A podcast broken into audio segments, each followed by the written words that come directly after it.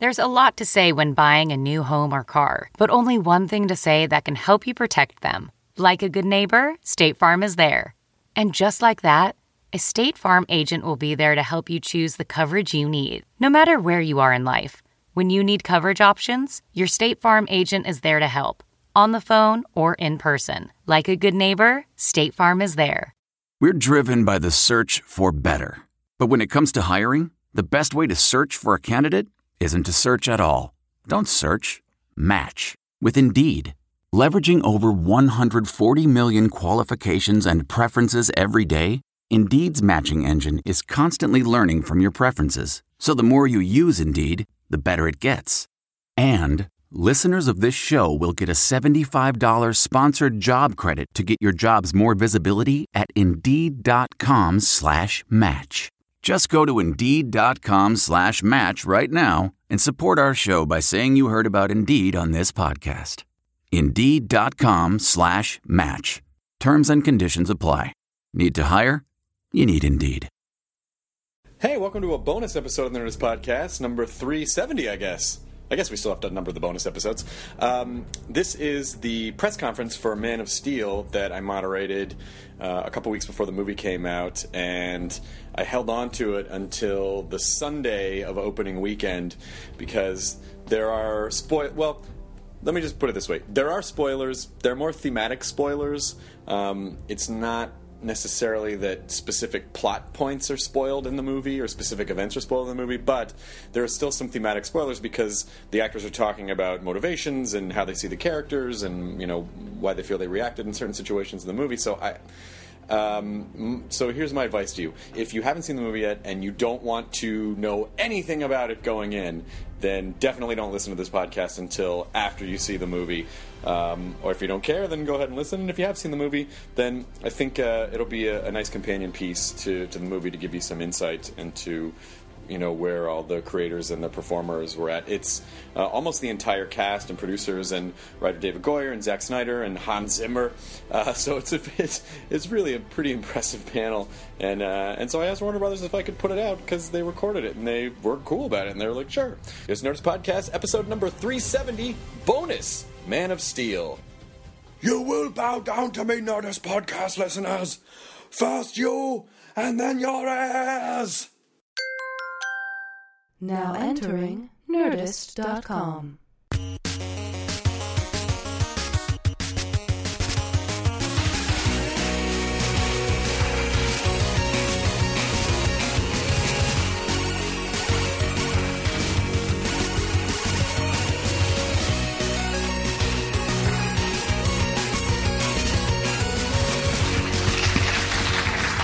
Also producing Man of Steel, Debbie Snyder. As Martha Kent, Diane Lane. As Jor-El, Russell Crowe. As Clark Kent, uh, also Kal-El Superman, Henry Cavill. Director producer Zack Snyder. Lois Lane, Amy Adams. General Zod, Michael Shannon. Faora Antje Traue. Uh, writer David Goyer. And legendary composer Hans Zimmer. A massive torrent of applause from the press. Uh, here we go. This is going to be fun. Uh, yes, no, I will. I swear to God, I will get to you. It's going to be so exciting. Your question's going to be great. Uh, but I do want to start. I just want to ask Zack, uh, just first of all, Yes. because I saw the movie last night and I loved the crap out of it, and uh, I loved the crap out of it. That's good. No one's going to quote anything I say, so it doesn't matter. um, but uh, I will. so, in just sort of, dis- I'm sure you've been asked this question a million times, but just for these guys, in sort of deciding like what the structure of the movie was going to be and who was going to be the main opposing force in the film, what was it about Zod? Because we couldn't really talk about this at Comic Con last year because it wasn't public. What was it about Zod that sort of that made you say, "Yeah, that's the story that I want to tell"? I'm uncomfortable talking about it now because it's Okay, still, good. No, I'm just kidding. We'll work I'm through just it joking. together. I'm, joking.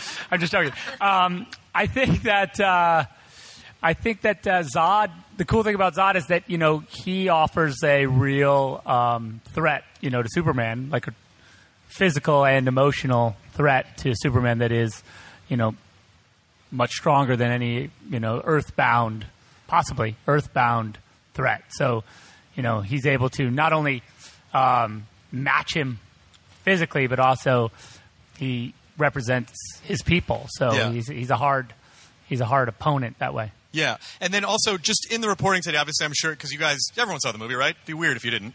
Um, everyone saw the movie, so you know, in the reporting, maybe try to be respectful of your audience and not give too many spoilers because the internet is murderous about that kind of stuff. So I'm going to talk in sort of a little bit more general terms today, but I just want to say that I really enjoyed that uh, Zod had a real reason for doing what he was doing other than just oh he's a jerk you know like he really had a, a very nice real organic reason for everything that happened absolutely, yeah. He he, we, Michael and I talked about right at the beginning that like we wanted Zod to be his point of view to be, um, pretty you know pretty clear, and that you know he didn't want anything that possibly if this was happening to your planet and you were trying to save the people that you loved, you know what what lengths would you go to? Yeah. All right. So this gentleman up front, yes, you had a question first. Uh, I was going to ask Amy Adams, who is a great Lois Lane in here, but it's a Lois Lane we've never seen before, to say the least. Can you talk about how, uh, you know, what attracted you to the part, Amy, and how you see this Lois uh, as different from any Other- previous ones? Yeah. Sure. Um, I I grew up watching Superman and and loving um, the characters, and uh, I think I've let it be known that I've auditioned several times. This was my third try, so thank you, Zack, for letting me play Lois. Um, It's my pleasure.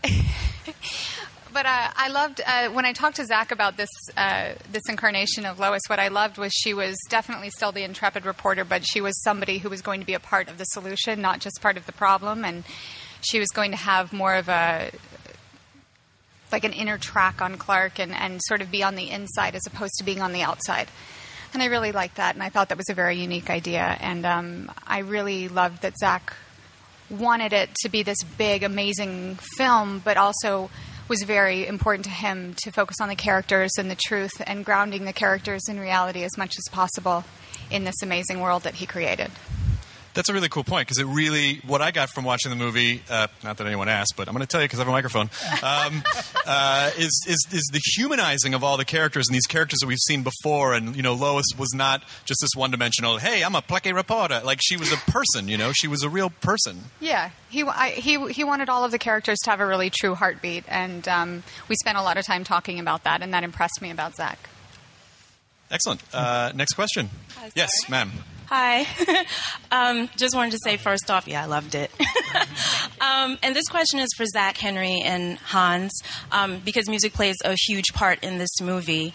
So, for per- for personally for Superman, what music would be on his iPod? Would Superman listen to, and what hip hop artists or songs would he listen to to make himself feel super? Oh, you mean like his ga- his locker room music? his pregame? His jock jams. Yeah, that's cool. I wow. He's from Kansas, probably Dust in the Yeah. Wind by Kansas. Nice, Kansas. That's a really good. Que- that's a really good question. Um, one which I don't really have the answer for right now. Um, maybe like a whole bunch of uh, Hans Zimmer score. like like Black Hawk Down. Yeah, Gladiator. Oh, yeah, no, I think that's that. on Russell's iPod. um, I don't know. Uh, the, the the whole point was we were trying to go and give him some custom music, I believe, you know, and um, I hope we succeeded. I think, well, Superman's an alien, so it's probably just like dolphin sounds or some sort of weird thing that human ears. That's would cool. The be able next time I get asked that question, I'm gonna have a really good answer for it. Yeah, that's good. Yeah. Just print Spice Girls' greatest hits and see what people say. Uh, yes, you, sir, front. Yes, sure. So I would like you to talk a little bit. This is like two short questions about the same topic. It's just the superpowers that you guys have as, as characters. I was wondering, Henry, uh, there's a lot of CGI, but how was doing the flight scenes? Did you, did you have to do something related to that? And then for both, uh, you're superheroes, so you're like kind of you have superpowers, so you're not typical. You, you don't fight like in a typical way, but there's some martial arts styles in there mixed with some something different. So I would like you to talk about these things. First, the flying thing for you, and then for both the martial arts or not kind of style that you use. In short, superpowers and uh, fighting styles. Yeah, Right. Uh, well, uh, flight for one. Um, there was a lot of rehearsal involved. Uh, when it came to actual super speed flight, it was mostly belly pan work.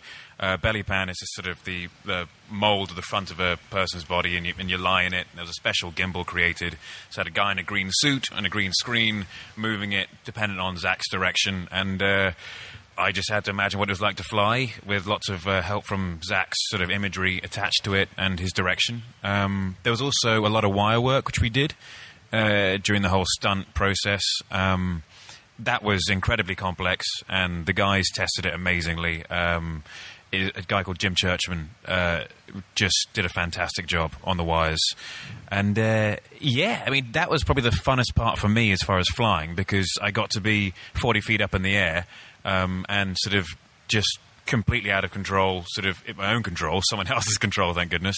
Um, and that was the stuff which made you feel like Flight and Superman.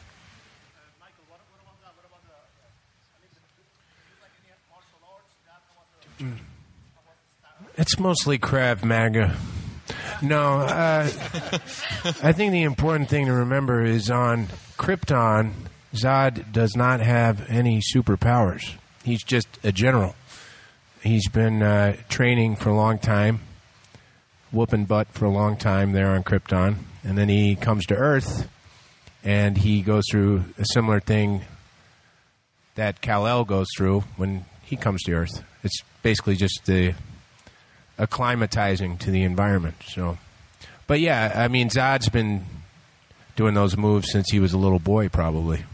You know, Antje, what about you? Uh, Antje, just in terms of, have you ever done a movie with heavy uh, fighting sequences before?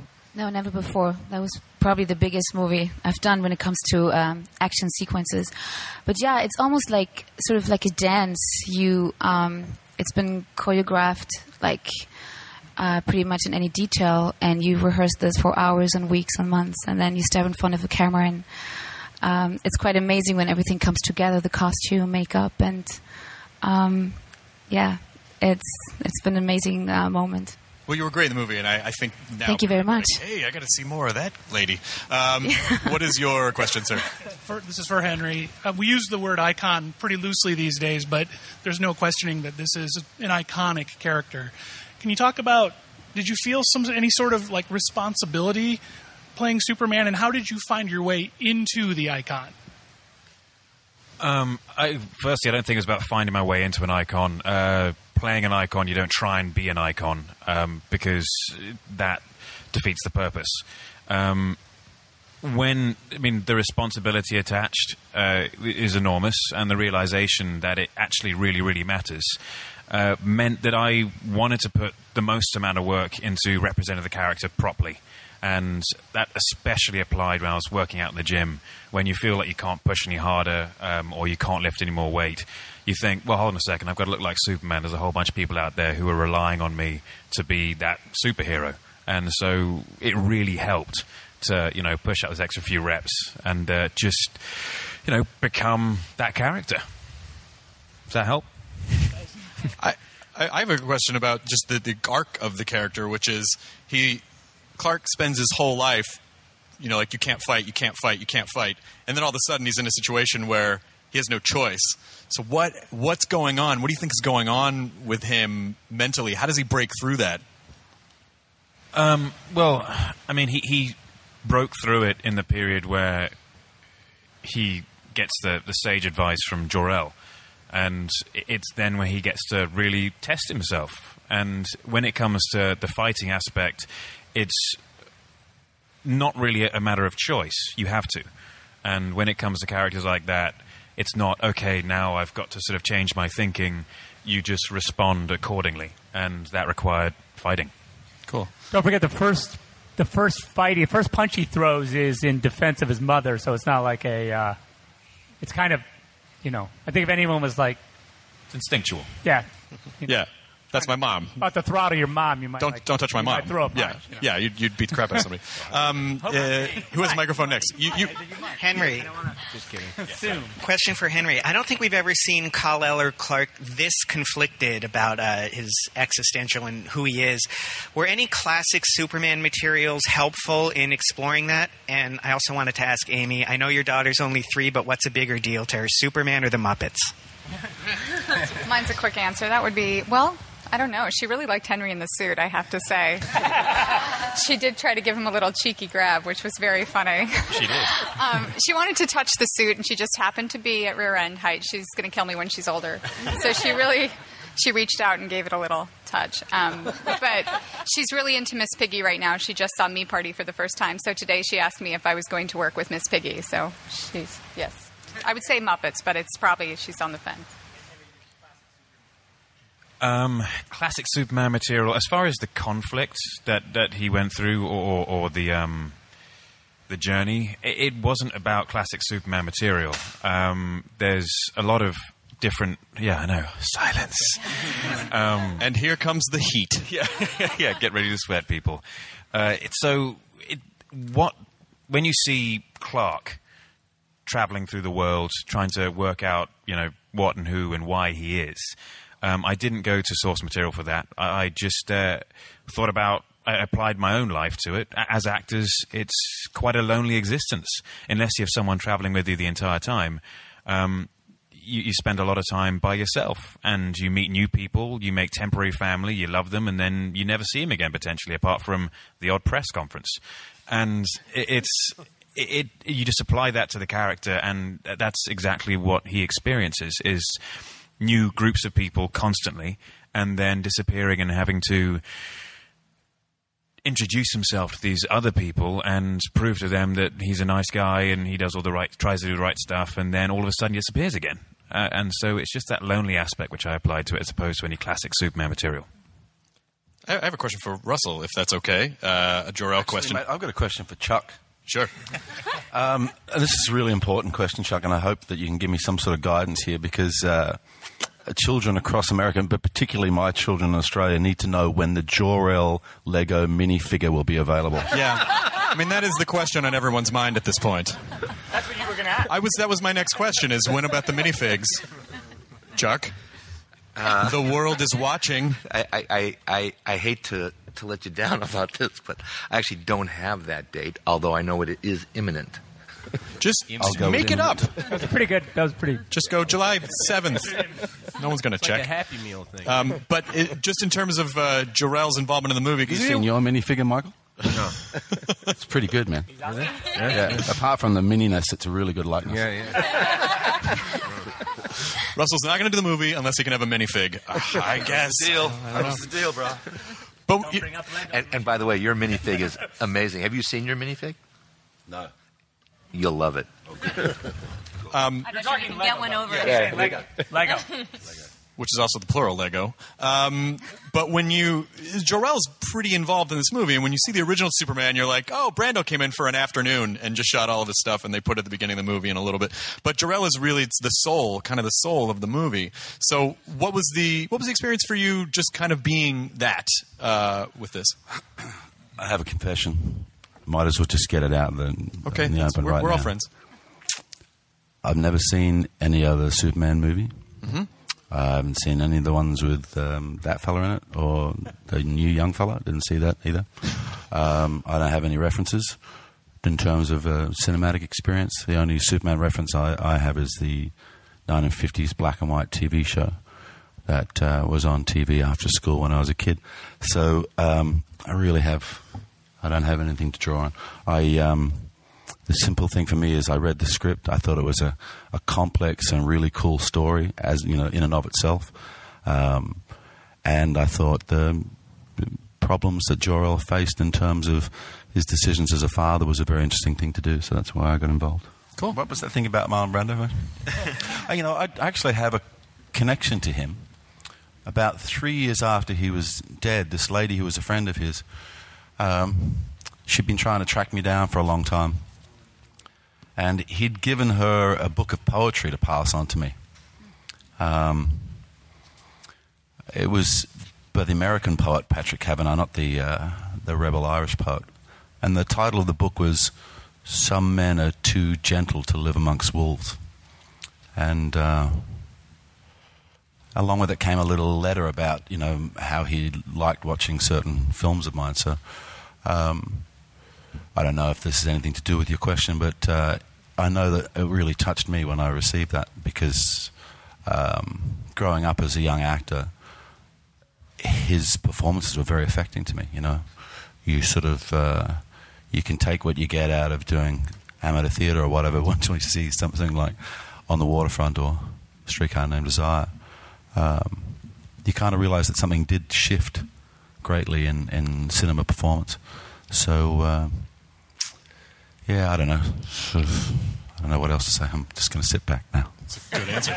Uh, who has the microphone? I know you have a question, but I have to get a microphone to you. Yes, yes, sir. Hello. Um, for Zack and for David, uh, you both have adapted superhero or comic books before into films.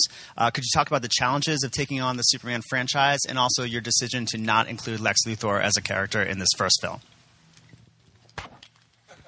David Goyer. Look, it, it's a huge challenge. I remember, I don't know, five or six years ago, someone asking me at, one, at a Batman junket whether or not I'd ever want to do Superman, and at the time I said no. Um, but um, you know, it's an enormous responsibility. People have a very proprietary relationship with Superman. A lot of people say that's that's my Superman, but you think, you know, there's the Reeve Superman from the '50s, and the Fleischer Superman, and the Lois and Clark Superman, and the Donner Superman, and uh, you know, it's important to respect the iconography and respect the canon. But uh, Henry was talking about this earlier. You, at the same time, you have to tell a story. And once you sort of land on who you think the character is and what his conflicts are, you have to let that lead you and not. You have to throw all that other stuff away and not be worried about this epic responsibility, or it'll just crush you and paralyze you. Well, as a writer, since uh, when you strip it down, what do you think is the ultimate? What do you think is Kal-El's ultimate struggle in this in this story? For me, it was very simple, uh, and it's it's interesting that this occurred while I, I was writing the script. It's a story about two fathers, um, and while I was writing the script, I became a stepdad and a dad, and my own dad died, and so I never thought that my own experiences would be, you know, find their way into something like this. But if you boil it down to that, it's a man with two fathers, and he has to decide, you know, which kind of lineage he wants to choose. Yeah. You know, my Kryptonian father or my Earth father, and in the end, it's kind of both. You know, that make him the man that he, he becomes. Uh, next question. Here. Who has the microphone? Yes, way the back. No, here. Oh, here. right there, sorry. Okay. Henry, uh, I hope you have seen some of the previous Superman. Um, you don't? You didn't? I have, have you taken anything from other actors that have played this character before, if any, and how you wanted to, to be different from them? Um, I, I did not take anything from the other characters who have played it before. Uh, it, as as an actor, the way I do it and the way I viewed it is that all the actors that have come before, that's their interpretation of the source material. The source material being the comic books, and um, I wanted to, you know, have my interpretation, not out of a, a sense of ego, but a sense of the fact that it might be a disjointed performance if I have someone else's personality and their influence. Um, affecting the interpretation of the character. Um, so I, I, just went straight to the comic books. Um, yes, I have watched the older movies, um, but I did not apply those performances to mine. Can I have a, I have a question for Diane, if that's if that's okay, Diane. Hello, um, I'm over here. Oh, there you are. Uh, it's me. Um, my question is: so this whole time, Jonathan Kent is like, "You can't. You have to be secret. You have to be secret." Do you feel like Martha feels that way too, or when he finally when he finally comes out and says, "You know, I need to go public," and she's like, you know, she feels a little weird about it. What, what do you think? What do you think Martha's take is? Well, the first time she sees the suit is kind of the answer to the question. I mean, I love that line that we managed to come up with where she says, Nice suit, son. because it's been waiting to be revealed. And if anybody's holding their breath any more than mom, I can't imagine who it would be. Yeah. you know, talk about your son coming out. it's kind of built in. Sorry, Chuck. Um, you know, Different story. well, um, yeah. So I'm I'm I'm sort of relieved and and grateful and you know a bit overwhelmed by the havoc that it's wrought um, coming out of the collapsed house. And I love the metaphor um, of the family album that one would grab. What does one grab in, in a tornado or whatever? You know, something like that happening to your home. It's the memories and it's the value system of human life and what and what is the value system of human life really and the imprint that that we provided to Clark you know so I don't know if I answered your question but I had a nice time That was a gorgeous answer Oh, to my question, as a matter of fact. All right. Um, next question. Yes, sir. How you doing, Zilla? This question is for uh, Michael Shannon. Um, you have the ability to play evil like no other. Like, where do you go to to channel that evilness? And who packs a better choreographed punch, Eminem and Eight Mile or Henry and Man of Steel? Satan. Yeah, that's where I go for my evil. I get my bucket and I go down to the well. I say, Satan, are you down there? I got to be evil today. I lower the bucket down in the well, and the lava comes back up, and I drink it. Oh, you drink it. I drink it, Okay. and it hurts. But then I take some Alka Seltzer and some Pepto Bismol, and uh, no, I don't know. I mean, I really don't know. I don't. I, don't- I don't know. I, I couldn't be anything further from who I actually am. I'm kind of just a tall, lanky, goofy person, and uh, and then I do these other things, and uh, I don't even. I don't even necessarily ever think of it as evil. I don't. Yeah, I mean, I can't. I I keep racking my brain. I was like, was my guy in Eight Mile evil? Why does people say I'm evil? I don't get it. It's like, or people say Van Alden, he's so evil. And I'm like, look at all the other men on Boardwalk Empire. Let's line them all up, shoulder to shoulder. Now, you're telling me that Van Alden is the most evil person on this television program? So I don't really know. Uh, in terms of choreographed punch, it's no secret. I don't think to anybody in this room that I'm much stronger than Henry is. So uh, uh, there were a lot of ice packs, I think, back at the hotel for for Henry. Yeah. I was half hoping you were just going to say What the about- Satan what- thing what and about then you end and it. Russell? What? What about you and Russell? Oh, no, Russell. When- when yeah, no, Russell have is superpowers. You know. Russell. Russell really kicks my butt uh, in this movie. Yeah, uh, I mean he's the gladiator. What are you going to do? You can't, you can't win. Uh, oh, and then Eight Mile. Oh, that fight! Wow, what a walk down memory lane. Uh, Oh, yes, you, ma'am. Hi, for Russell and Diane. Um, you play such convincing and, and really heartfelt parents in this different, you know, places, different times. But uh, what did you go to within each of you? Your own parental skills, your own feelings about your, your children to get to that point? Because I really felt it from both of you the love and the care and the concern for Carl Clark.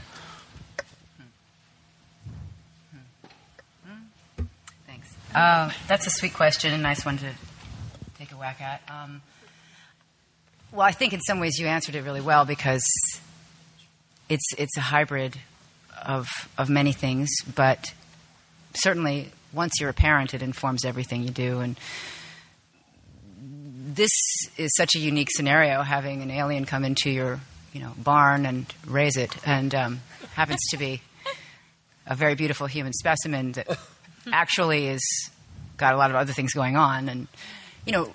The challenge and the backstory that Zack and Kevin and I really enjoyed discussing, which was not part of the script, is imagining what it would be like to temper a young person's um, attitude adjustment that's required in the in the rearing of children um, when they have the powers that Clark has. So, you know, um, it was fun having those conversations, and you can fill in the blanks, and maybe there'll be some funny ones written for future future story plots. But um, I I feel that the love that one has for one's once you fall in love with a with a being that needs you, it, you you imprint and you want it to represent your belief system, and how does that manifest, and what is sacred to you, and and that that winds up being conveyed eventually when you're not even there to see it. That's the hope of parenthood. So, um, A for effort, and now you have it. There you go. I had a very interesting experience being a father on this movie. I think Zack employed four babies as the recently born Kal-El. And unlike in my own experience as a father of two, even though I'm pretty slick with a nappy, but on this movie, I got farted on first. That was okay. Then the then the topic happened under those hot lights. It was after lunch, to be expected, and I got a handful of the essential Kryptonian material. So I learnt a lot. I had new experiences as a parent on this movie that I hadn't previously had. So thank you, Zack. I just want to, you know, add to the tapestry of your life as best I can. So, I, for, for Mr. Snyder and Mr. Goyer, one of the very uh, simple sources of beauty in this film for me was the, the nonlinear narrative. Um, I'm curious if you could talk about when that came across and uh, how you decided to go that route.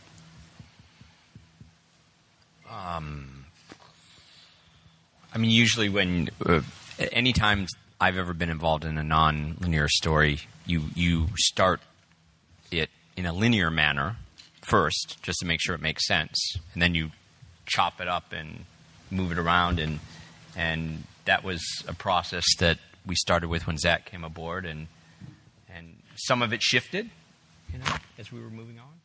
Yeah, I, think that it just it's a cool way to, you know, you're you know you're with Clark and he's making his way, and you're sort of getting these cool little insights into the why of him, and it's I think it's just fun to do it in a way that, you know, rather than every, when he's facing a, a decision, you sort of get you get to see the why of what made him make those decisions, and sort of presenting it in that way, I think, you know, allows to keep the momentum of the story going, and it also, you know, gets you get an insight into, you know, the man. and I think in a, in a, in a, in a way that is interesting, and it it serves the movie in a really fun way too. I think Yeah, and also I think it was arresting to go from the craft impacting in Kansas to boom, 33 years later, and he's on a crab boat, and just sort of, um, I don't know, playing with people's expectations, I guess. Sure. I, I want to throw a question at uh, Debbie and Chuck, which is so just uh, talking before about babies. This movie was basically your guys' baby. So how do you how do you uh, bring something of this magnitude, you know, with 75 years behind? Like, how do you bring this to life, and how do you maintain it, and make sure that you are stay true to the the vision that you guys had for it? Well, I think when you start thinking about the magnitude of who this character is and how big it is and how big the responsibility is, you could really get yourself like paralyzed. So what you have to do is just break it down piece by piece and just look at it as the process. I mean, first it was getting the story right. And you know, at its core, I think Superman has been around for 75 years because of the story. Um, and then it's just about, you know, day to day seeing what task is at hand and, you know, choosing the right people to bring Zack's vision of it, you know, to life. And, you know, casting these wonderful people, the right people to bring these characters to make them alive. You know, choosing the right composer to make the music as powerful and moving as it should be. And, it, and I think you just have to look at it day by day and piece by piece.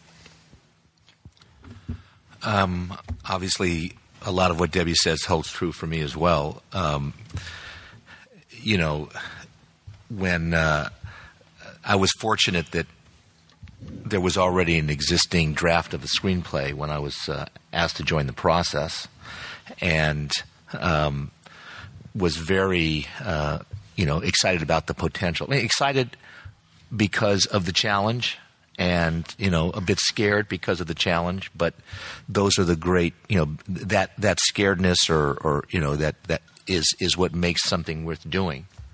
And um, the uh, we were really really blessed that we had a you know it doesn't happen all the time that everybody's got the exact same vision of what we're trying to accomplish.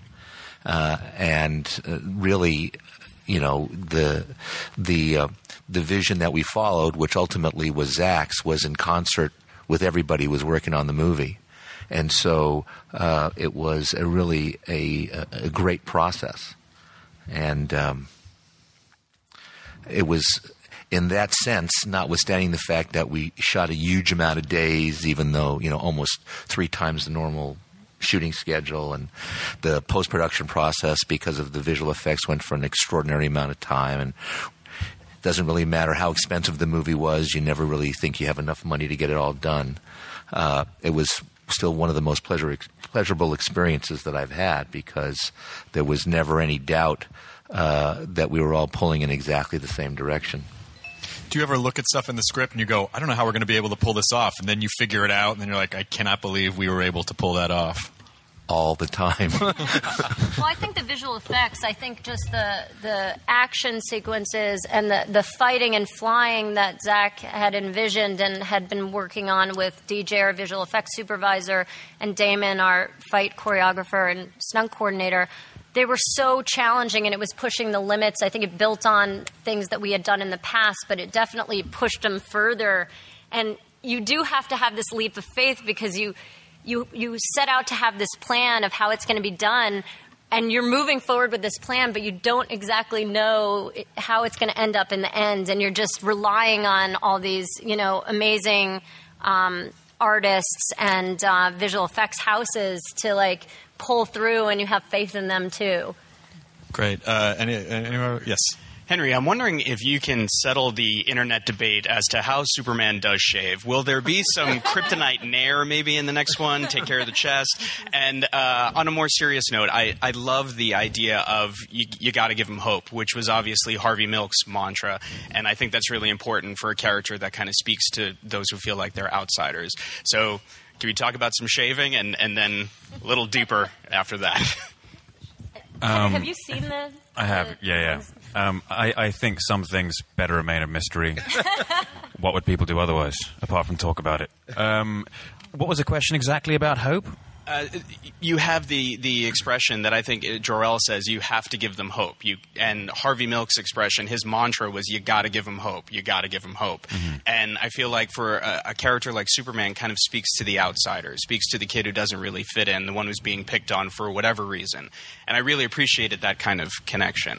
Um, I, I don't think he necessarily speaks to the outsider alone. He speaks to everyone. Um, in or, or that ideal speaks to everyone. Uh, we we all need hope, uh, no matter what century we're in, whatever state of life we're in, uh, whether we're going through tragedy or not. Um, it's just hope that everything will be okay. Um, and if it is tragedy and there's disaster happening, hope that we can overcome it. Um, I don't think it's it's solely for those who are outsiders and those who are alone. It's for everyone. That is a cool point, though, because that's the first sort of cinematic portrayal of Superman where you're like, oh yeah, he doesn't fit in. He and he's and it, it weirds him out that he doesn't fit in, and he kind of doesn't want it. And so watching that struggle was was really it was really great because it just you know again he's not a human, but you connect with him on a human level because of that. Yeah, because you think that Superman, in your mind, you're like, oh, well, everything's gonna be great because he can fly, and, Right. You know, he's that's awesome. But then you're like, wait a minute, it He's also got- makes you different. Yeah. you know, and that's And then later he has the biggest coming out story ever. right. Superman's got Super feelings. Um, yes, sir. Question is this: We keep hearing the term uh, Zack's vision. I'm really curious. We've been hearing about this movie for a long time. You've been wanting to do it.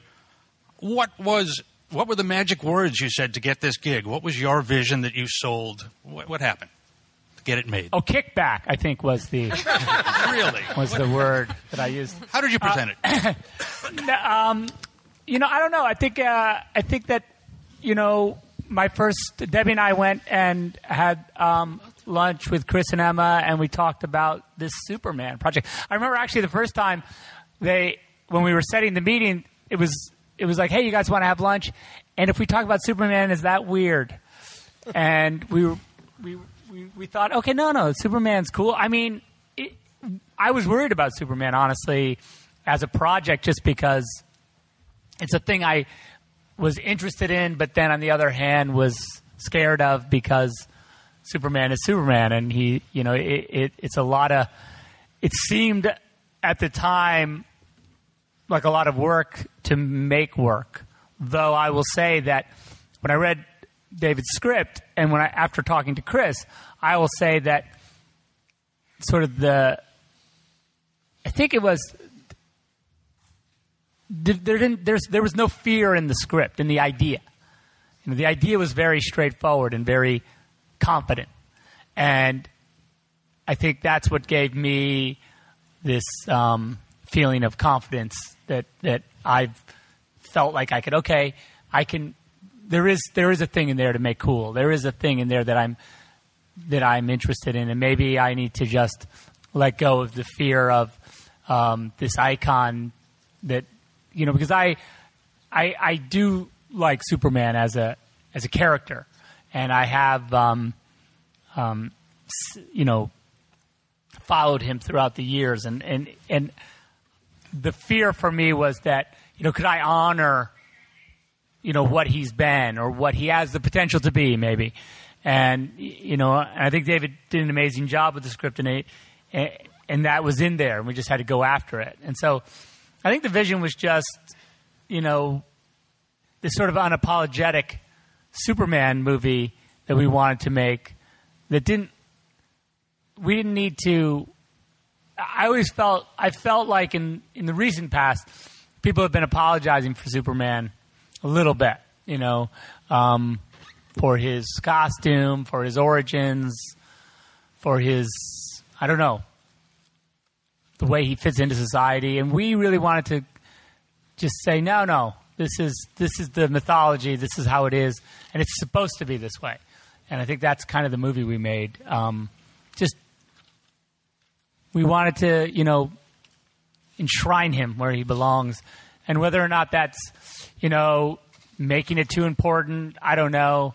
Uh, but it was the way we wanted to do it, so it, it was fun. It was fun to do. I think we have time for one more question. So it better be good. The music on this film is so terrific, and I loved the film. And I'm wondering if you, Zack, and um, thank you, Hans, I worked on it could, really hard. No, could talk about your collaboration, how you came up with the score.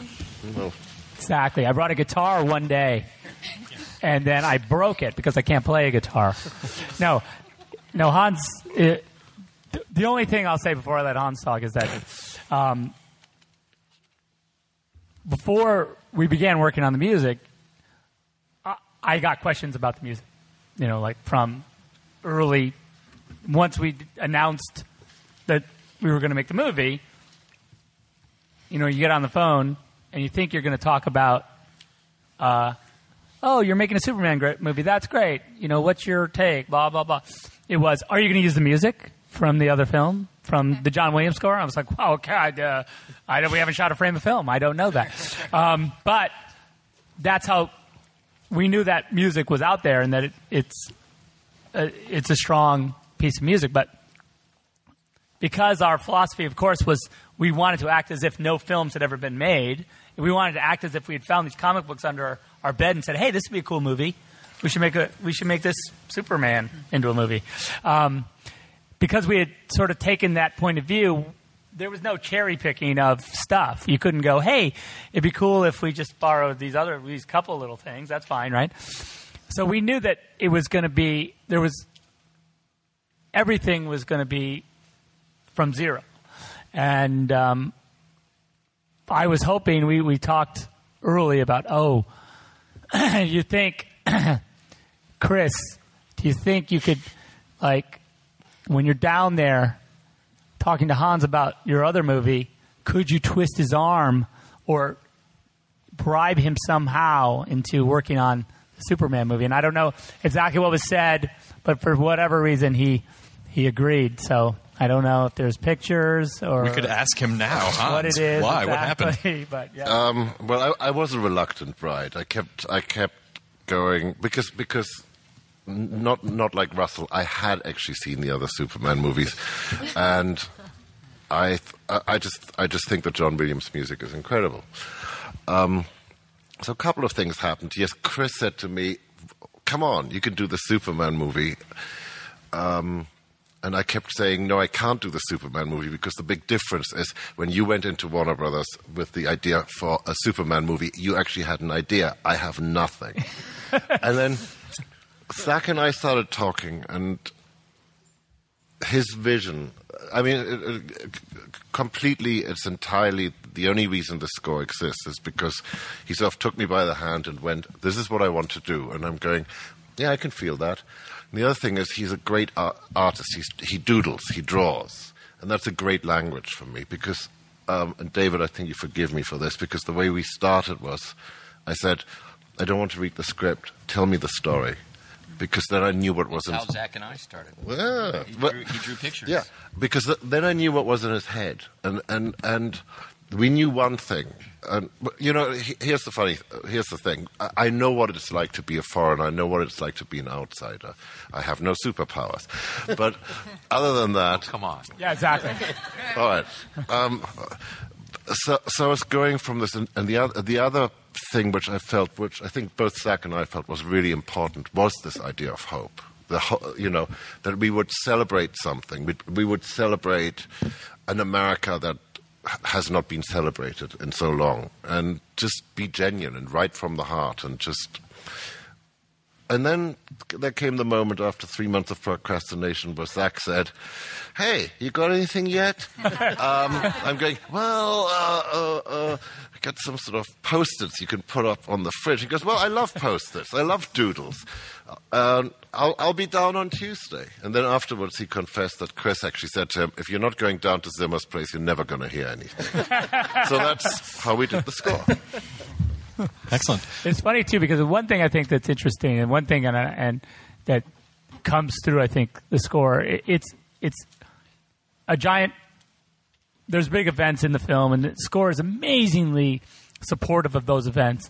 But there is also the thing I think that Hans did that's amazing is that there's this, and we talked about it even before I heard it. You know, we had said like, oh, it'd be cool if the score, if the Superman score was humble, if there was humility in the score, in like the Superman theme, if you will. If there was, if there was humility in it, which is really hard. Like what?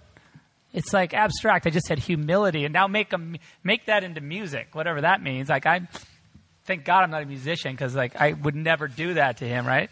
Like, oh, it'd be cool if the score was more, if it was humble. It's like I probably laughed, and he probably said like that guy, I want to kill him. Um, and, but then you hear it, and it's like in, it's in it. You know, it's literally, it, it's that's, you know, he says he doesn't have superpowers, but like you hear, you know, whatever that is, however many notes that is. Um, just in that little thing, and you're like, "Wow, that's humble." And you're like, "Well, I just said it." You know, it's like he made he, you you somehow that happened. You know, in in musically, I don't. Anyway, Well, I have a lot to be humble about, and it's me playing the piano. And one of the things I really have to be humble about is my piano playing. and, and, it, and it's sort of weird because all these great pianists were trying to play this tune, and they just didn't sound right. Um, it had to be, you know, the bad right hand here. Yeah. cool. For Henry, you basically are a child of two families, and so how much, like, what's the composition between? Because you know, Kal-El could have ended up with a family of you know thieves, and then they could have exploited his powers. You know, so how much? How much is he a Kent, and how much is he a House of El? Uh, good question. He, he is clearly House of El genetically. Um, he's he's grown up that way, and that's why he has his powers. But he has no real introduction to the House of El until his until later life, and um, his entire upbringing is based upon this family which teaches him to make the right decisions when he can, um, and not necessarily just for everyone else. Um, when he finally gets an introduction to the House of El, hi- his um, true heritage, if you will, it's more about um, lead from the front. be who you are and be who you are proudly and do the right thing with it still. And so that one theme which runs through both families is doing the right thing, and, and it's just interesting that one says lead from the back and the other says lead from the front. Excellent. Um, thank you guys for coming out. Please have a huge hand for the entire panel and the producers and the director and the cast and Hans Zimmer. Thank you very much for coming out and uh, have a good afternoon. Now leaving Nerdist.com. Enjoy your burrito. I have missed these Friday night dinners. Mm. Hey, welcome to Harvey Graw. At these family dinners, Gracious, everyone! dysfunction is served. I can't have you all messing things up for my entire adult life. Oh, I'm sorry. Do we embarrass you? Jump, jump, jump! It's already better than I dared to dream. They're extra, Let the wild rumpus start! and they're embarrassing. We know how hard it is to move on from the first girl that you ever slept with. Not the first girl who I ever slept Yeah, with. yeah, yeah, yeah, right. You're a regular lady killer. I thought you said it was going to be boring here tonight. No! I really hoped it would be. But they couldn't love each other more. It's mom and dad being totally normal. Wow. So, dinner next Friday, everyone? Wouldn't miss for the world. Dinner with the Parents, Season 1. Stream free only on Freevee.